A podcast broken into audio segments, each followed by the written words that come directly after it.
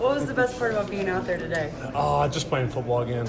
Um, you know, don't know when football's going to end for me, and uh, it's just good to be out there with my brothers and playing football again. That's like the highlight of, of what I'm doing right now. So.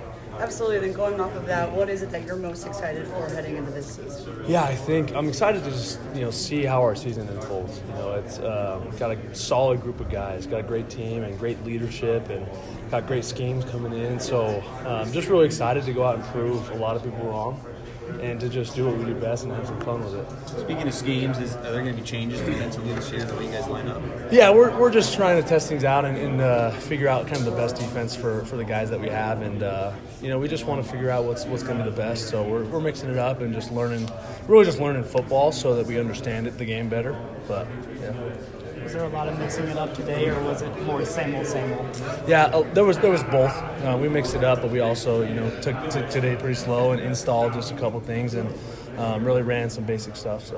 What did that loss in, in, the Hawaii Bowl do, maybe for the, the work you guys have put in since that loss in Honolulu? Yeah, it's definitely uh, wasn't great to lose the last game of the season, and uh, kind of fueled a lot of guys' fires, and so we were really pumped up to get back and um, it kind of you know helped spark and it lit this fire you know in the off season that we just had to get better and um, you know it, that game kind of showed us a lot of weaknesses and things that we you know were kind of struggled at and exposed a lot of um, different guys and so uh, I think a lot of guys were just excited to get back at it and, and really you know get better.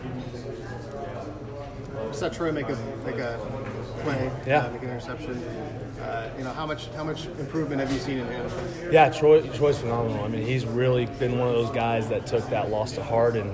Um, he's stepped up and he's worked extremely hard. He's been a solid leader for the team, and really he's taken a lot of guys under his wing. And, and um, you know he he understands you know kind of moving forward that he's going to be gone, and kind of wants to better the program. So he's you know helped a lot of guys out, and a lot of guys have rallied around him. So he's, he's been a great great addition. You know we haven't had him the last couple of years, but I'm glad that he's back.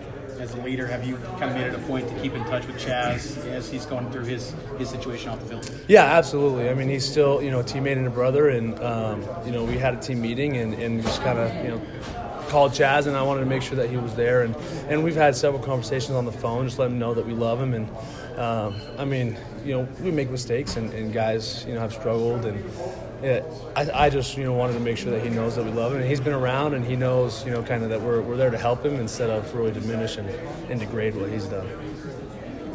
How cool is it to see guys who want to still be around the team and around school and everything, even when they're going through stuff like that? I mean, you know, last year and yeah. This year and that kind of thing. To see them still kind of want to want to be around is that a little Cool, oh yeah, yeah, I think so, and I, I think that it, it, shows kind of the brotherhood that we have, you know, and when guys do mess up and um, you know, we, we try to preach about accountability and we, we want to hold guys accountable. Um, but at the same time, you know, that accountability is also lifting them up and, you know, helping them to just be better. Kalani's big on creating havoc as a defense. What do you feel like you and this defense can do to create more big plays and, and opportunities and pressure?